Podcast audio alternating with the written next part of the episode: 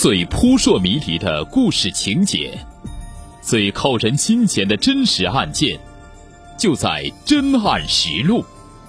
本节目由南方法制报与蜻蜓 FM 联合制作播出。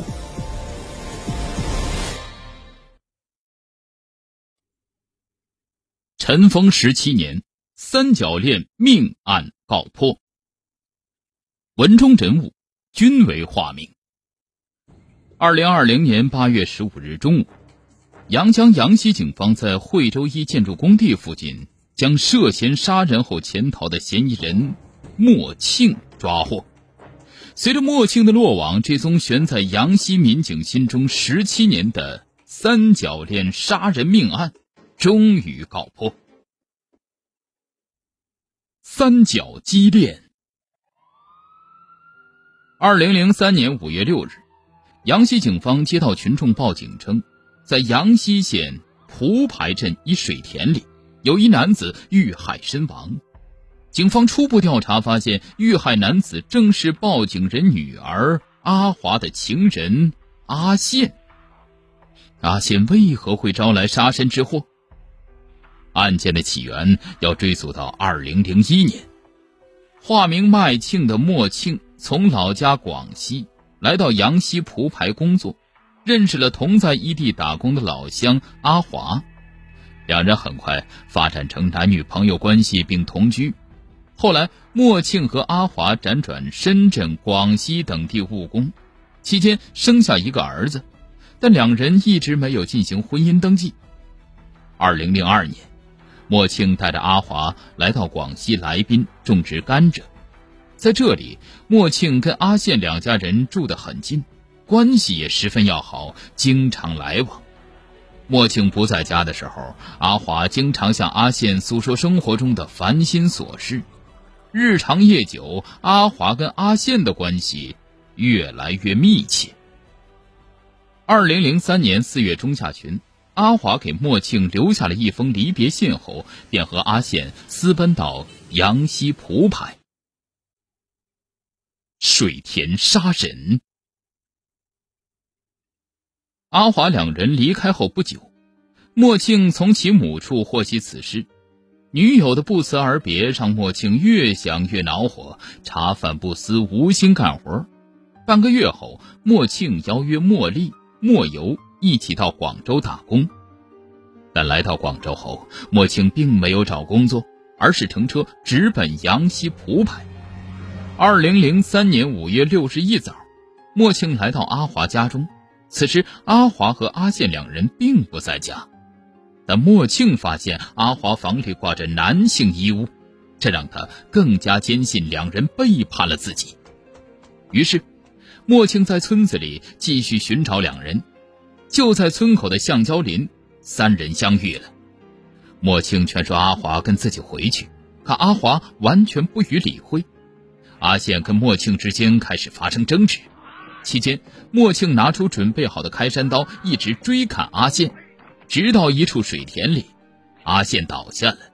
莫庆见状，马上逃离，杳无踪迹。看到阿宪倒下了，阿华马上跑回家中，把这一切告诉父亲，父亲便到村里的小卖部打电话报警。听警队前辈们说，接到报警时，嫌疑人已经逃离现场两个多小时了。该案办案民警告诉记者，虽然当时嫌疑人已逃离，但当年的办案民警到达现场后，立即对嫌疑人可能逃跑的所有路线开展搜寻，但均未发现莫庆的踪迹。此外，民警在办案过程中发现，案发后阿华提供的嫌疑人名字为麦庆，可通过辨认。叫麦庆的人与阿华认识的麦庆并不相符，这让案件侦查工作陷入瓶颈，这宗命案也一直悬在杨希刑警的心里。二零一零年，案件终于迎来突破，民警在侦查中发现一名叫莫庆的广西籍男子与当年阿华提供的信息吻合度非常高，通过阿华等相关人员的辨认，确认莫庆就是当年。化名为麦庆的男子。难逃法网。获得这条重要线索后，办案民警多次到莫庆广西老家开展侦查，可莫庆就像人间蒸发一样，家中只剩他的老母亲和孩子。据周边村民反映，案发后这些年，莫庆基本上没回过家。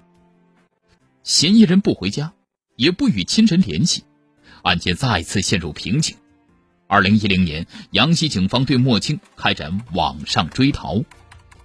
二零二零年初，阳江市公安机关开展命案积案攻坚专项行动，这宗一直让阳西刑警牵挂的案件重新被梳理分析。二零二零年六到七月，阳西刑警连续多次驱车前往阿健的老家及莫庆的老家寻找线索。虽然广东与广西交界相邻。但他们老家所在的村子山路崎岖，行车艰难，每一次民警都要驱车十个多小时才能到达村子。经多次走访，在当地警方协助下，办案民警得到一条重要信息：莫庆很可能跟他的堂兄弟一起在惠州打工。通过智慧新侦查，二零二零年八月十日。办案民警确定莫庆就在惠州市惠阳区一处城中村里，于是立即驱车赶往惠州。但城中村外来人口众多，且地形复杂，莫庆究竟藏身何处？为了尽快将莫庆抓获归案，民警连续多日展开侦查，终于八月十五日，在一建筑工地附近的铁皮房里发现莫庆。落网时，莫庆一直辩称自己叫裴坚，但对于这个悬在心头十七年的命案嫌疑人的相貌特征，杨西刑警早已深刻脑海，任凭其如何狡猾，也无法改变事实。支离破碎。据莫庆供述，案发后，他先是逃到了茂名。后又到广西、海南、惠州等地靠打散工为生，每到一处都不敢逗留太久，因为害怕被人发现真实身份。他冒用其表弟的身份生活，每天都过着提心吊胆的日子。莫庆说：“我也想过自首，但又觉得孩子年纪还小，就想等他长大些再自首。后来随着时间一天天过去，自首的念想也没那么强烈了。”怀着侥幸的心理，他继续逃避，直到警方找到他时，依然试图狡辩。他没想到，案件过去十七年了，警方始终没放弃对他的追捕。一宗杀人命案，造成三个家庭支离破碎的悲剧。据办案民警介绍，受害人阿宪留下的两名儿女，女儿只能交由别人养，儿子则靠几个生活并不富裕的兄弟姐妹拉扯大。嫌疑人莫庆有家不敢归，孩子只能留给老母亲照顾，自己靠着四处打散工为生，而阿华则离开了蒲牌，不知去向。